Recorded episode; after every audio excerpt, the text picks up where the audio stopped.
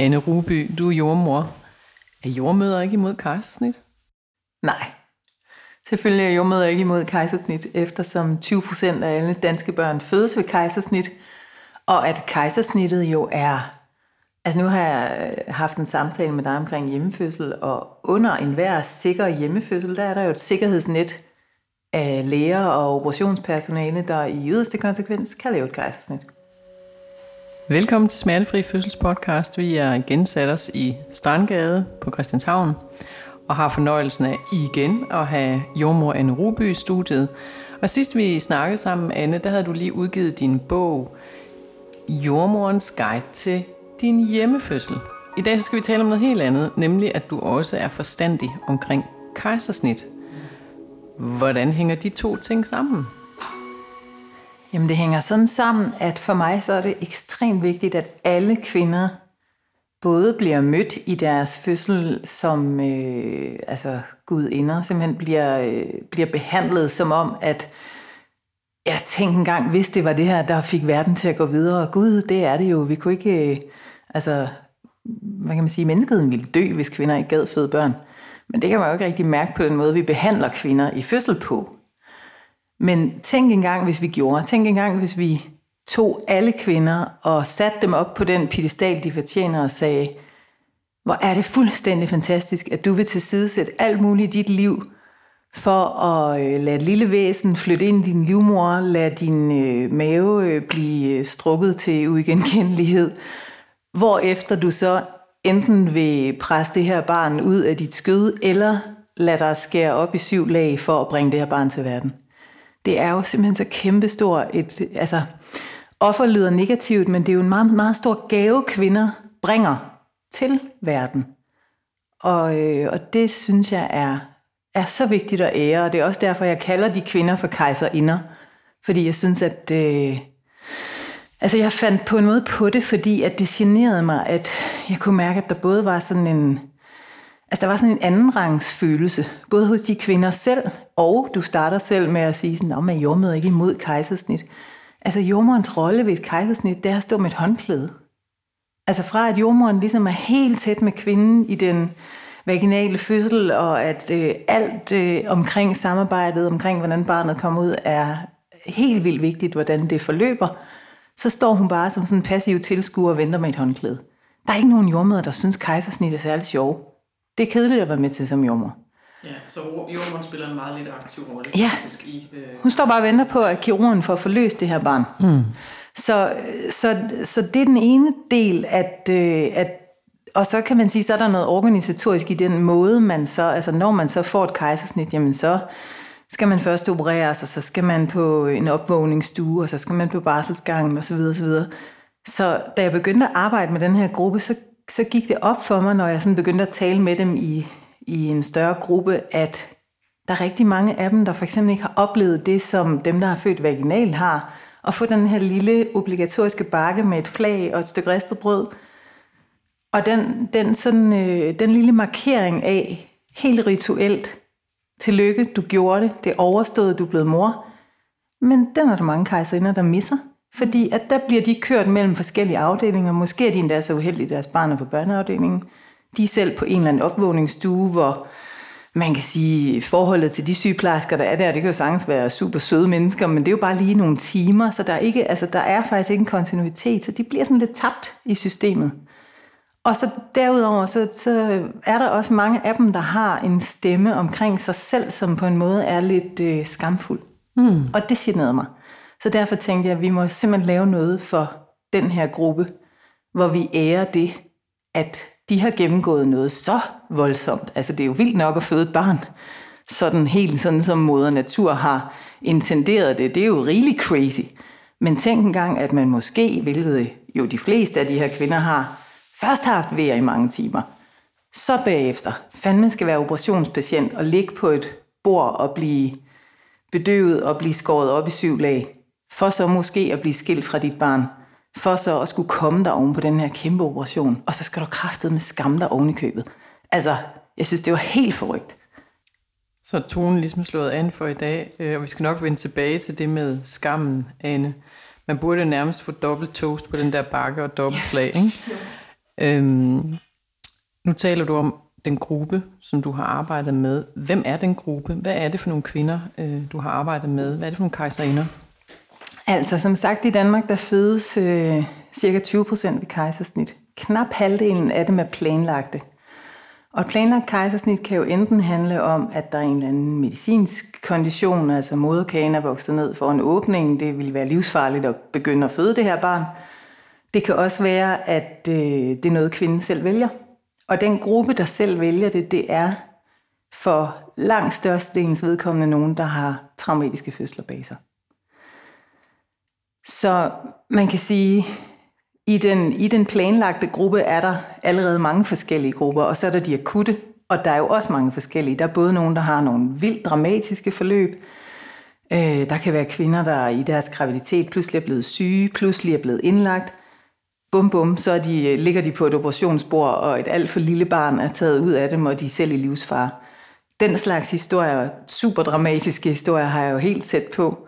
Og så er der dem, hvor det er, altså man kan sige næsten i den anden grøft, at efter tre dages vejer og slid og alle mulige forskellige tiltag, jamen så ender vi med at sige, okay, skal vi ikke bare trille ned og skære det bare ud? Hmm. Så de er jo, som andre fødende, jo en super mangfoldig gruppe. Ja. Hvis vi lige opholder os lidt ved de planlagte kejsersnits, Øhm, nu siger du selvfølgelig, at der kan være nogen, hvor der er en åbenlys indikation, altså en medicinsk årsag til, at man går den vej. Øhm, men dem, som tager det på eget ønske, fordi der vil vel også være nogen, som ikke har en traumatisk fødsel i bagagen. Altså, hvem er det, der vil det? Øhm, og skal det respekteres, hvis der sådan, mm. man kommer og, som mor og siger, mm. øh, jeg vil faktisk ikke føde vaginalt, jeg vil gerne have et kejsersnit? Mm.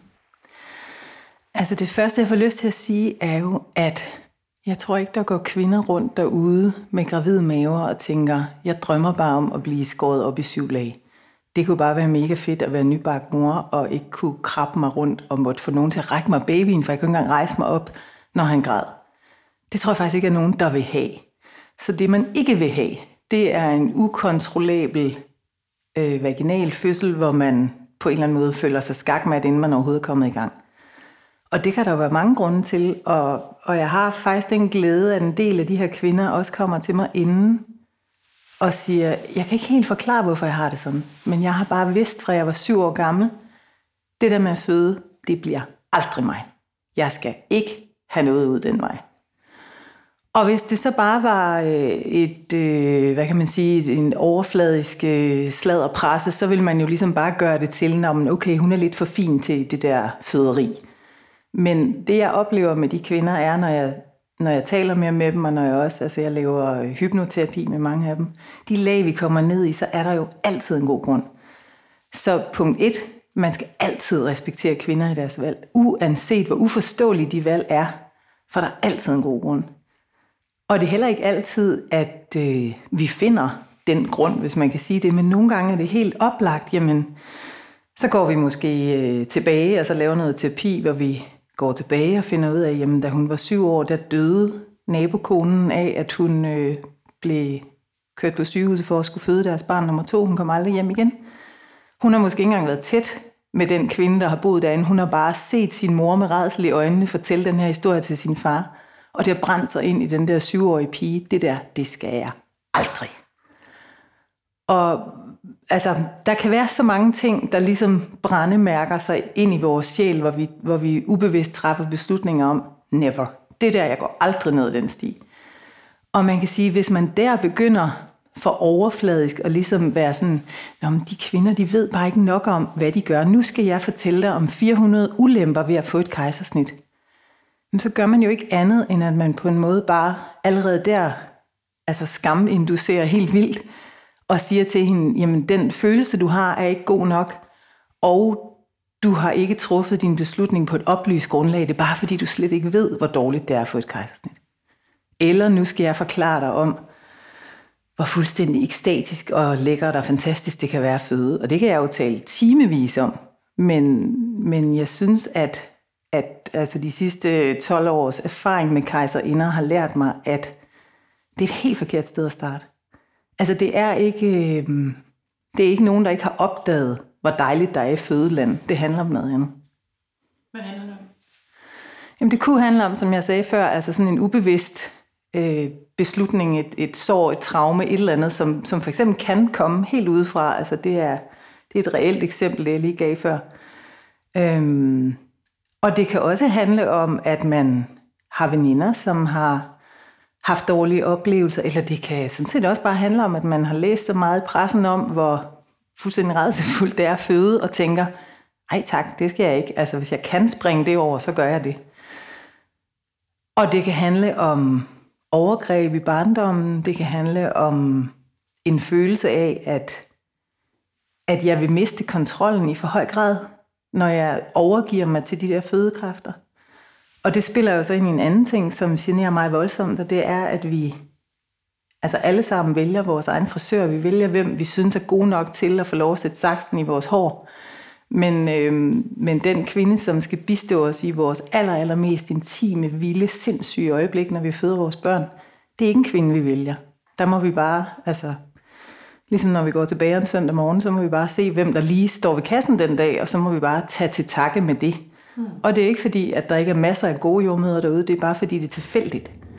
Og man kan jo ikke, hvis man har så stor en frygt for at tabe kontrol, eller i det hele taget måske også bare fornemmer, hvor stort det her er.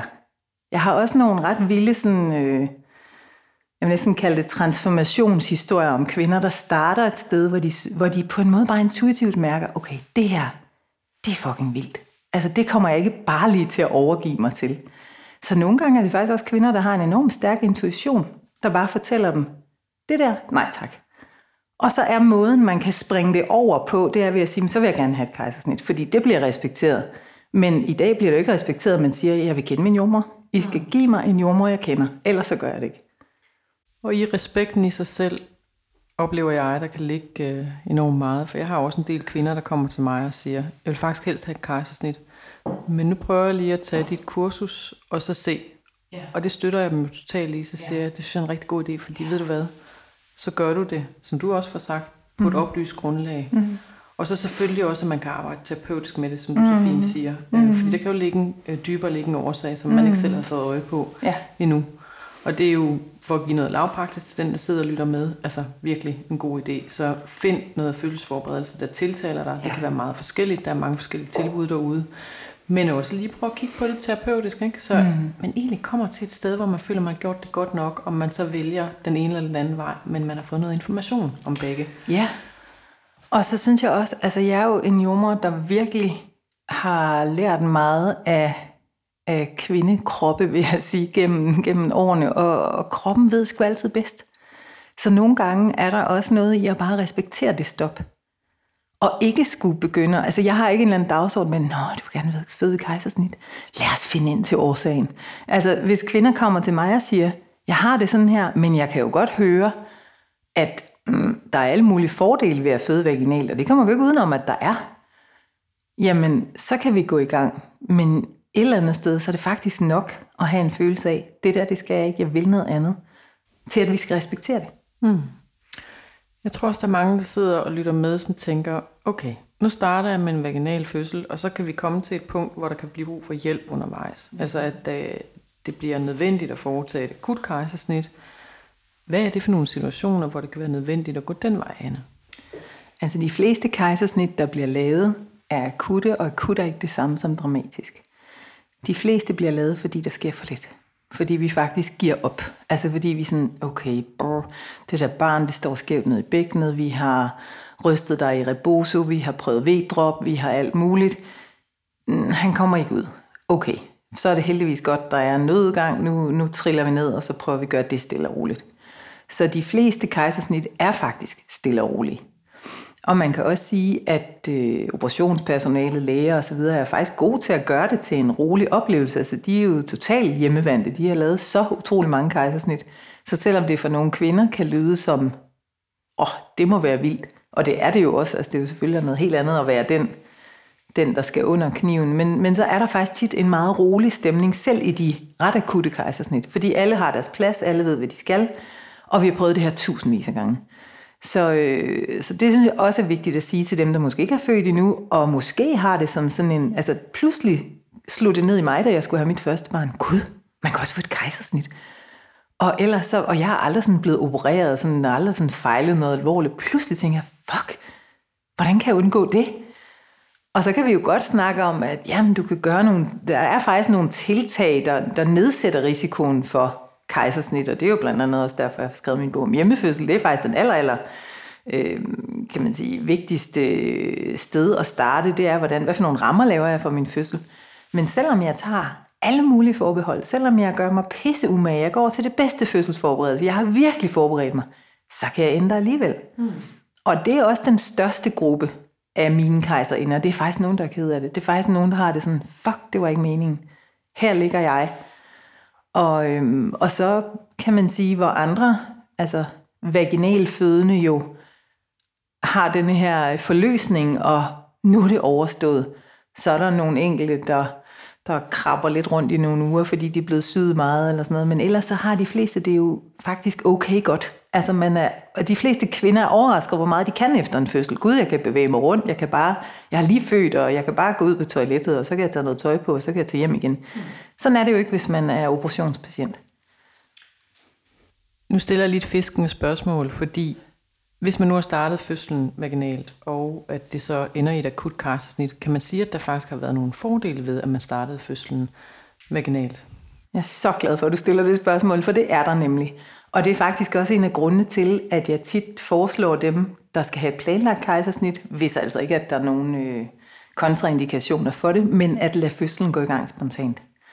For det første kan man sige, at altså sagt sådan lidt øh, hippieagtigt, så har barnet fået lov at vælge sin egen fødselsdag. Vi kan godt lide fødsler, der går i gang spontant, og, og det kan vi af flere grunde, fordi at en, øh, en livmor, som ligesom er moden klar til fødsel og begynder at lave nogle vejer, det vil for det første begynde at massere barnet, altså begynde at fortælle barnets nervesystem, nu skal du til at ud i verden.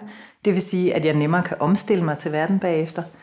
Det her, øh, det her øh, tryk og alle de her øh, sammentrækninger, der er i livmoren, gør også, at den bliver, hvis du ser livmoren som sådan en, altså det er faktisk lidt ligesom en lille en ballon, der er pustet op, hvor den lille tut dernede for neden, det er din livmorhals. Så for hver eneste V, for hver eneste sammentrækning, der er, der bliver livmor vævet tyndere og tyndere for neden, og tykkere og tykkere for oven. Så den der muskelpose barnet i, den, den forandrer sig. Og, og øh, i, øh, i den vaginale fødsel kan man sige, så er det jo fordi, at den åbning for neden, livmorhalsen, den skal blive så tilpas åben, så barnet kan blive presset ud. Men selv hvis du laver et kejsersnit, så har du faktisk en fordel af, at det vi kalder nedre segment, at det er trukket tyndere. Fordi så kommer du til at skære i et tyndere muskelvæv. Og det vil sige, at der bliver mindre arvæv bagefter. Så en helt tyk, ikke i fødsel livmor, der bliver skåret op, vil danne mere arvæv, end den, som faktisk har været i fødsel nogle timer, og dermed er trukket tyndere i den nederste del. Giver det mening? Det giver rigtig god mening, mm. men der må vel også være en hormonel udveksling imellem mor og barn, som altså noget erindring til mors ja. krop i forhold til, ja. hvis man står over for en fødsel mere senere hen. Ja. Altså, der må vel være noget, kroppen husker, og så må der også være ja. en hormonel udveksling, som der ikke er til stede ved det planlagte. Ja, og man kan sige, at i det, at livmoderen laver sammentrækninger, så har det at gøre med det hormon, der hedder oxytocin, og det er jo vores øh, bondings-tilknytningshormon. Så de kvinder, som har været i fødsel og haft nogle timer med vejr, jamen de vil også have nemmere ved at få gang i amningen. De vil også faktisk have lidt nemmere ved at knytte sig til barnet. Og det er klart, at det, det er jo ikke øh, sådan, så sådan er det altid. Men når vi kigger statistisk på det, så ser det ud som om, at der er flere fødselsdepressioner, der er flere tilknytningsvanskeligheder i den gruppe, som slet ikke har haft den eneste ved. Så der er hele den her forberedelse til også bagefter, og så er det jo sådan, at mor og barn også er tæt forbundet. Så gennem moderkagen og navlestrengen, så får baby også en masse oxytocin og endorfin, som også gør, gør barnet klar til verden. Så øh, er der den sidste ting, og det er, hvis nu vandet, øh, hvis der havde gået hul på vandet, gået hul på de her fosterhinder, som barnet ligger beskyttet indeni, jamen så vil det også være en udveksling fra mors øh, vaginal flora, altså alle de gode bakteriestammer, hun har i skeden, og det vil også komme barnet til gode, for det er en af de ting, vi kan se ved kejsersnitbørn, at de har hyppigere astma, og i virkeligheden også altså mere alvorlige øh, sygdomme, som vi i dag knytter sammen med det mikrobiom, kalder man det, altså den, den tarmflora, som barnet får. Mm. Så hvis man bliver løftet ud af et hul i maven, så kommer man ikke den vej igennem Men hvis at der nu har været hul på vandet, hvis, der, hvis, hvis vandet er gået, så har der måske været en udveksling af gode bakterier. Og derudover så er jeg jo kæmpe fortaler for, at man poder de her børn med mors vaginalbakterier. Mm. Og øh, hvordan gør man det? Jamen det gør man ved, øh, i New York, øh, der har de lavet et, et forsøg, hvor de har taget sådan en steril gasesvap en time inden kejsersnittet. Det har så været de planlagte kejsersnit, de har øvet sig på eller forsket på. Så har man taget den her gasesvap og gjort den våd af noget saltvand, lagt den op i morskede. En time efter, så går man så i gang med at skære hul ind til barnet. Og det sidste, øh, operatøren gør, lige inden at man åbner helt ind til barnet, det er at trække den her gasesvap ud. Og når barnets hoved er forløst, fordi hvad mange ikke ved er, at et kejsersnit er jo også en forløsning. Altså man åbner kun lige præcis tilpas til, at det her hoved kan øh, altså forsigtigt trækkes ud, forløses. Så lige når hovedet kommer ud, jamen så, så placerer man den her gasesvap på alle slimhinder, det vil sige øjne, næse, ind i munden. Når så barnet løftes helt ud, så, så smører man faktisk det her sekret på hele kroppen, og særligt omkring også navlestedet, hvor man også ved, at der er en god port der. Og så ser vi, at de børn faktisk klarer sig mikrobiologisk bedre end dem, der ikke har fået den her podning. Og så hvis man ikke er i New York, hvad gør man så? Ja, så, så gør man enten det samme, hvis, øh, hvis man øh, kan overtale ens fødselshjælpere til det. Og det er lidt forskelligt, hvordan fødselslæger har det med det, fordi i Danmark, der, øh, der har fødselslægerne meldt ud, at de ikke vil være med til den her praksis, altså sådan øh, i hvert fald øh, ja, på landsplan, eller så derfor kan der sagtens være enkelte fødselslæger, der siger, jeg kan godt se, det er en god idé. Og det har primært at gøre med, at man er bange for, jamen, kan jeg komme til at overføre nogle skadelige bakterier til baby? Og det kan man sådan set ret nemt screene for. Så hvis man ellers ligesom er screenet negativ for det, der hedder gruppe B streptokokker, og man ved, jamen der er ikke noget, der er ikke noget herpes hepatitis, der er ikke noget, vi, vi tager ud og smører direkte i øjnene af barnet, jamen så er det altså en helt sikker og god metode at bruge. Hvis nu ikke man kan få øh, sine fødselshjælpere til at være behjælpelige med det her, så plejer jeg at sige til mine kvinder, og det kan også have at gøre med, at det er et akut kejsersnit, hvor, hvor noget pludselig går stærkt, og nu kører man, kører man ned ad gangen, fordi man skal have et kejsersnit. Mm. Så træk lige dynen op over hovedet af flere grunde. Lige for at få et øjeblik, hvor du lige fortæller dit barn, hvad der skal ske nu. At lige om lidt, nu har vi to aset og maset i mange timer med det her. Lige om lidt, så er der nogen, der kommer til at åbne, så bliver der lys, så bliver du løftet ud på en operationsstue, væk fra mig. Men jeg er lige her, jeg kommer til at være der hele tiden. Du kommer tilbage til mig igen. Forbered dit barn på det. Mm.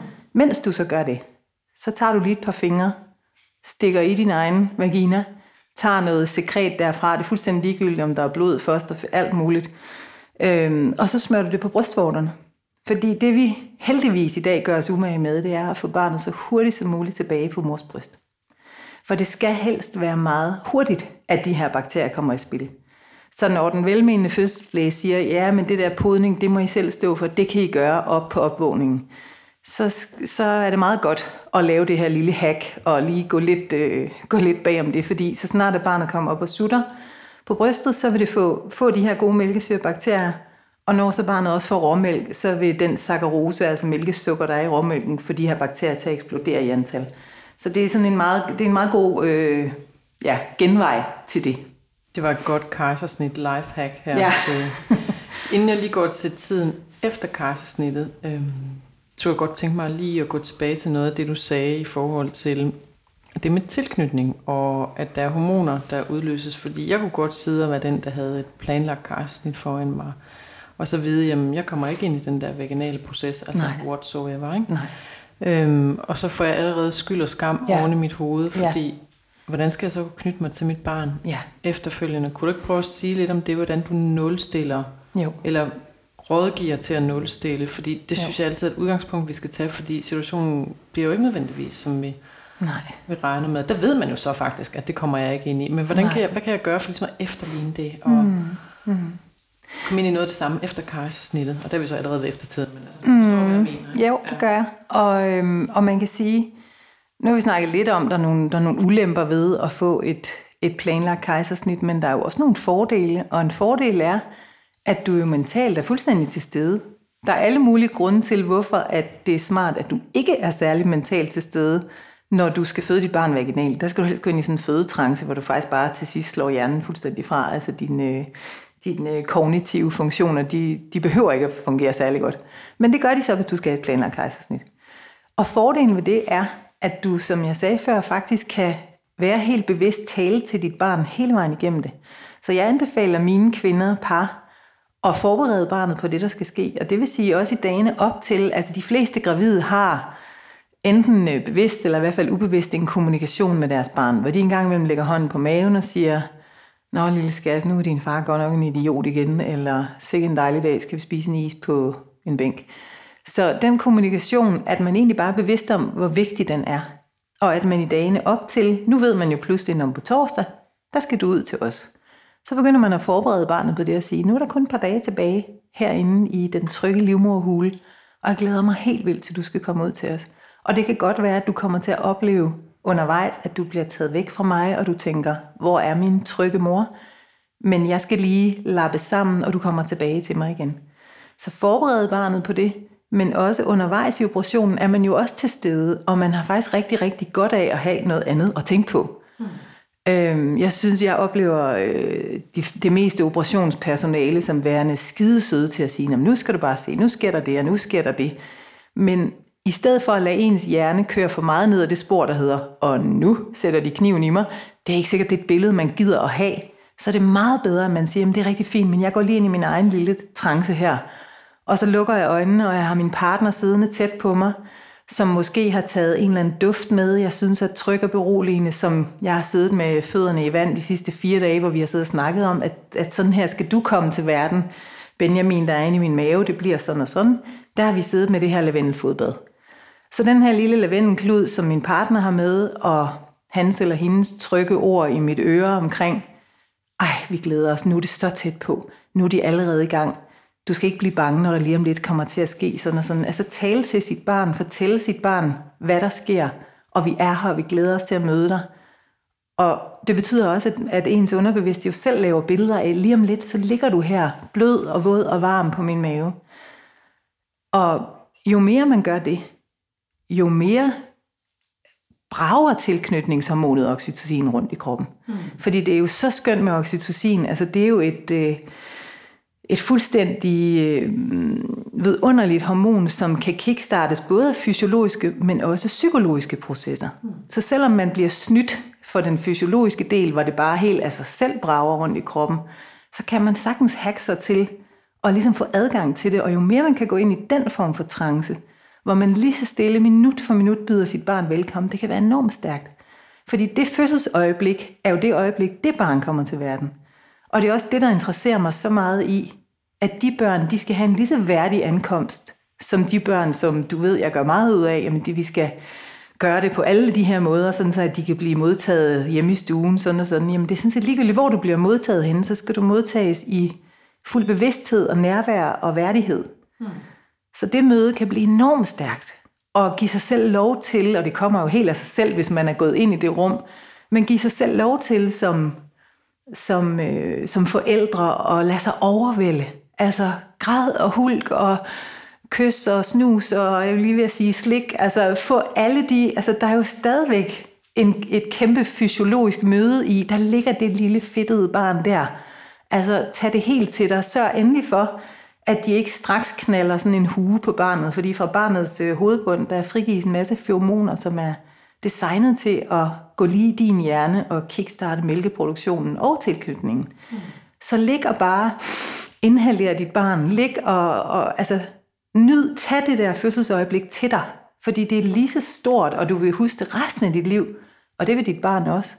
Så det er fuldt ud muligt selv på en kold operationsstue at gøre det til et afgørende, transformerende, stort øjeblik i dit og barnets liv.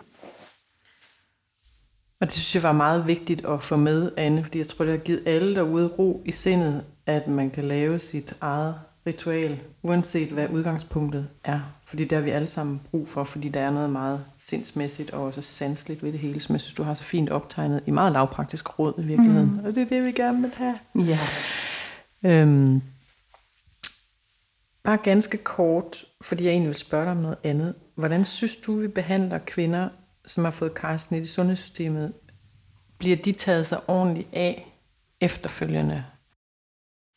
Nej, altså det gør de jo ikke. Og, og man kan sige, alle mulige andre operationer, vi får lavet, så står der jo et hold klar efterfølgende til at sige, nu skal du bare se, her øh, fire timer efter operationen, der kommer der en læge og taler med dig, og så i morgen, der møder du en fysioterapeut, så får du lagt et genoptræningsprogram, fordi at vi ved godt, at det har betydning for arbejdsmarkedet, hvordan at det der knæ kommer til at fungere igen, så du kan komme ud igen og være en aktiv øh, del af samfundet. Så det prioriterer vi. Det, det ved vi er vigtigt, at man bliver genoptrænet. Når det gælder den største maveoperation, der findes et kejsersnit, så er der nul genoptræning. Der er ikke nogen genoptræning, der er ikke nogen plan for, hvordan skal du egentlig komme der. Og selv de folder, man får med fra hospitalet, er enormt mangelfulde. Og går bare sådan meget på sådan noget, nå, prøv dig lidt frem, og lad være at bære for meget, og du kan måske begynde at lunde lidt efter nogle uger, og øh, så skal du bare passe på, at din bækkenbund ikke falder ud, ligesom hvis du er... altså, ej, undskyld, det var sådan en grim måde at sige det på. Men altså, i virkeligheden, så, så, øh, så er det bare fordi, der er slet ikke blik for, hvad vil det sige? Hvad vil det sige at være opereret i så mange lag? Og det, der sker, er, at når, når kroppen bliver skåret op i så mange lag, altså vi bliver åbnet helt ind i et indre organ, så bliver vores neurologi alarmeret. Vores hjerne bliver pissebange, for at sige det som der. Og selvom jeg lige nu taler om, der kunne være sådan et spor, et bevidst spor, der hedder, jeg er helt til stede, jeg er fuldstændig... Så er der stadigvæk en del af hjernen, der er i kæmpe panik. Den del har vi jo så bedøvet, fordi ellers så vil vi jo ikke ligge stille der. men, men, men derfor registrerer hjernen alligevel, for satan, der er nogen, der skærer i mig, ikke bare ud i huden, men helt inde i mit aller, aller dyrbarste. Så den del af hjernen er i alarmberedskab, og det vil den være faktisk indtil vi får beroliget det igen. Og igen helt lavpraktisk, så handler det faktisk om at trække vejret. Så det kan godt være, at man ikke skal bruge sig igennem mange timer med vejr. Måske skal man, tager man træning. Men det handler simpelthen om at få en dyb og rolig vejrtrækning. Mm. Og det kan man starte på allerede, mens man ligger på operationsbordet. Mm. Så at komme ind i den parasympatiske del af nervesystemet er Præcis. fuldstændig afgørende på ja. det der tidspunkt. Hvordan har de her kvinder det fysisk, når de kommer til dig efter et karsersnit? Jamen mange af dem fortæller jo sig selv, at sådan er det nok bare. Men jeg har jo haft kvinder, der er kommet 10 år efter og stadigvæk siger, Nå ja, altså jeg har jo holdt op med at spille squash, fordi det kan jeg ikke. Jeg kan ikke altså, det, det, det er klart, at de, de bevægelser kan jeg ikke lave, eller jeg er stadigvæk, øh, jeg er stadigvæk ondt i ryggen, eller hver gang jeg får menstruation, så er jeg skide ondt. Men alt muligt bliver sagt som om, men det lever jeg selvfølgelig bare med, fordi jeg har jo været skåret op, og det er bare sådan der føleforstyrrelser, kulde varme forstyrrelser omkring eget, ved jeg, at mange kvinder fejlagtigt får at vide fra deres egen læger og alle mulige andre gode, velmenende personer, at sådan er det bare. Vi nok kommer til at skære nogle nerveender over, og det må du bare leve med. Og det her, det er ikke rigtigt. Altså det har at gøre med den neurologi, jeg fortalte om før. Så hvis ikke den bliver beroliget, jamen så er der faktisk ikke rigtig noget, der kan virke i den krop. Så, så derfor er det vigtigt at starte med igen, ligesom jeg siger, forlange den fødsel, der passer til dig, jamen så også at starte med at sige, jeg vil skulle have det godt i min krop igen. Hvordan kommer jeg tilbage? Og hvordan gør man så det? Spørger lige så forsigtigt. ja. Hvis du bare, altså, øh, og lad mig lige udvide det, fordi bare helt enkelt så sige, det, det kan man faktisk godt, og der, ja. der skal nogle særlige øvelser til, ja. eller et eller andet. Ja. Ja. Øhm, men, og det ved jeg godt, du ikke kan sidde og udrulle nej, alt, nej. hvad du så plejer at gøre, men bare giv os en idé. Mm-hmm. Men egentlig er ideen det her med at starte med nervesystemet, og så er det, at, at der er et genoptræningsprogram, ligesom der er til alt muligt andet. Mm. Så det handler egentlig bare om, at man skal følge det, i stedet mm. for at du skal bare gøre en lille smule, og så prøve at vende lige så stille tilbage. Nej, du skal faktisk igennem nogle trin. Du skal faktisk lige så stille få din hjerne med på, at det her område må godt komme til at fungere igen. Mm. Og så kan man sige, så hænger alting jo også sammen, fordi det chok, der er i kroppen, det er ofte, eller en gang imellem i hvert fald også i psyken, og nu har vi ligesom talt om det her med det planlagte, eller hvis man ved, jamen på torsdag skal jeg ind, og vi skal føde Benjamin. Men for de fleste kvinder, statistisk, så er det jo noget, der kommer bag på dem. Så er det et akut kejsersnit, og for mange af dem er de pissekede af det. Og jeg tænker også, der kan sidde nogen derude nu og høre det her og tænke, eller måske bare føle, hold kæft, jeg bliver helt ked af, at du sidder og siger nu, at jeg skulle have været til stede, jeg skulle have podet med, med vaginalbakterier, jeg skulle have gjort alt muligt. Jeg var bare i kæmpe chok og krise. Og jeg var bare som, altså, jeg var bare et offer for alt det der, der skete. Kørt fuldstændig over, og nu sidder jeg her to uger, fire måneder, fire år efter og tænker, fuck man, ikke engang det gjorde jeg. Så der er så meget skyld og skam, og der er det jo mega vigtigt at sige, at det er aldrig for sent. Det er aldrig for sent at tage sig af nogle af de her, altså for eksempel føleforstyrrelser osv. Der er rigtig mange dygtige fysioterapeuter, der arbejder med arvævsbehandling. Der, har, altså, der er så mange gode veje at gå i det. Så punkt et er bare at begynde at tro på, at du kan få det rigtig godt igen. Mm. Og det kan du også øh, psykologisk. Altså det her med, at selvom man måske ikke har haft, som jeg lige beskrev før, det der møde, måske har man været i fuld narkose. Mm. Måske har ens barn været lille og sygt, er blevet taget væk fra en med det samme. Man har bare været i terror, man har bare været ved at dø af skræk, imens de løb afsted med ens barn. Så det sidste, man tænkte på, var at lave det her møde. Men så kan man lave det nu. Ja. Så det er simpelthen noget med lavpraktisk fysisk at lægge sig ned med den her baby og hud mod yeah. hud og få gang i den yeah. der oxytocin igen. Yeah. Yeah. Er der andre ting, du vil anbefale, hvis vi skal fokusere på det ja. øh, psykiske, kan man mm-hmm. sige? Ikke? Fordi, jo. Ja. Altså, øh, grunden til, at jeg overhovedet også lavede kejser inden i sin tid, var, at det gjorde mig så ked af det, når jeg havde sådan nogle efterfødselshold, hvor nogle kvinder gladeligt fortalte om deres fødselshistorie, så sagde kejserinderne tit, om jeg fødte bare ved kejsersnit. Så var der ikke mere at sige om det. Så punkt et er, at den her fødselshistorie skal æres. Man skal øh, skrive det ned, man skal, altså jeg har et helt program, hvor jeg øh, faktisk online hjælper kvinder terapeutisk med at komme tilbage til sig selv, og det er lydfiler, man kan gennemgå, hvor man på en måde også kan gøre det om igen. Ikke? Øhm, så, der er, så igen, der er også noget at gøre der. Og så som du siger, det jeg kalder at starte forfra, altså lægge sig med sit nøgne barn på brystet, hvis man nu er så heldig at have et badekar, så er det et rigtig, rigtig godt sted at gøre det, fordi der er det her varme vand, det minder barnet om den trygge tilstand i livmoderen, og det afslapper en selv, det frigiver oxytocin. Prøv at lave, prøv at genskabe det her øjeblik, det øjeblik, du egentlig er gået glip af. Det kan du sagtens genskabe, fordi at vi har, vi har også et spor i hjernen, som sagtens kan gå tilbage og slette nogle filer, og faktisk øh, lægge noget ny øh, software ind. Så på den måde, så, så kan man genskabe og gøre, ligesom jeg lige fortalte før, men gøre det senere. Og det kan være, altså det kan jo godt være, at hvis dit barn er 14 år i dag, så tænker du, ah, det kan godt være, at øh, hun ikke synes, det er så fedt, hvis jeg siger... Jeg ser billedet. øh, Pernille, kom lige, tag tøjet af. Mor skal lige øh, genopleve sit fødselsøjeblik. jeg skal, det kan godt være, Pernille ikke synes, at det er skide fedt. Men du har jo ligesom vi alle sammen har vores indre børn og alle aldre inde i os, så har du også dine børns øh, indre børn inde i dig. Så du lægger dig bare ned under din dyne, eller i dit badekar, eller hvor du nu laver den her lille føderede til dig selv, og så forestiller du dig Pernille, da hun var helt, helt, helt lille og ny og sårbar, og så går du tilbage til det.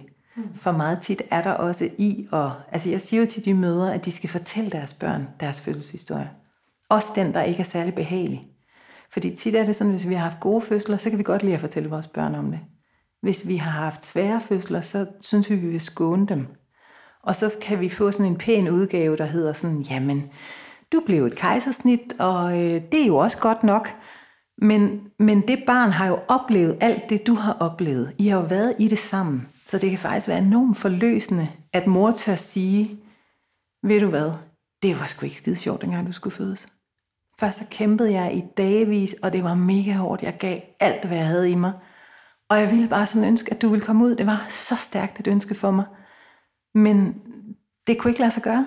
Og til sidst så måtte jeg lægge mig ned, og du blev skåret ud af mig. Og fandt mig, om jeg så kunne få dig op til mig. Det kunne jeg ikke. Så skulle du ned på børneafdelingen. Det må have været så skræmmende for dig at blive taget væk. Og selvom jeg er sikker på, at de har prøvet at være søde ved dig, så må du have savnet min varme krop, alt det du kom fra det må have været skide hårdt. Og det kan man sige til børn i alle aldre. Fordi at den sandhed bor allerede i dem. Alle deres celler ved det godt. Så i det øjeblik, at mor tør være med det, kan være enormt forløsende og kan være altså, super helende. Og jeg har lige for meget kort tid siden øh, snakket med en mor, som fortalte, at hun havde gjort det her med sit treårige barn. Og det er sådan, at hun startede med at fortælle, og det er sådan en lille pige, som sætter ord på alt, og som snakker, snakker, snakker, snakker, snakker hele tiden. Og da, da hun havde fortalt den her historie, så var hun bare blevet helt stille pigen. og havde kastet sig ind til hende, altså havde omfavnet hende, bare holdt, holdt, holdt om hende. Altså, nu er jeg faktisk lige ved at tude, når jeg fortæller det. Men, men det der rørende øjeblik, hvor der på en måde er sådan en lille genfødsel. Der er simpelthen en genforening i, mor, det ved jeg godt, og jeg ved godt, du gjorde dit bedste. For vi kan jo også have skyld og skam over for vores egne børn. Og hvis vi så lykkes med at føde vaginalt næste gang, så, så tænker vi, at det er også for dårligt. Hvorfor fik din storbror ikke det? Så, så jeg tror bare, at, at altså, kvinder er virkelig, virkelig gode til at give sig selv skyld og skam. Så hvis vi i stedet for kan prøve at give os ærlighed og tale om de her ting, og også tale med dem, tale med vores børn om dem, så kan der komme en enorm forløsning og en enorm sådan...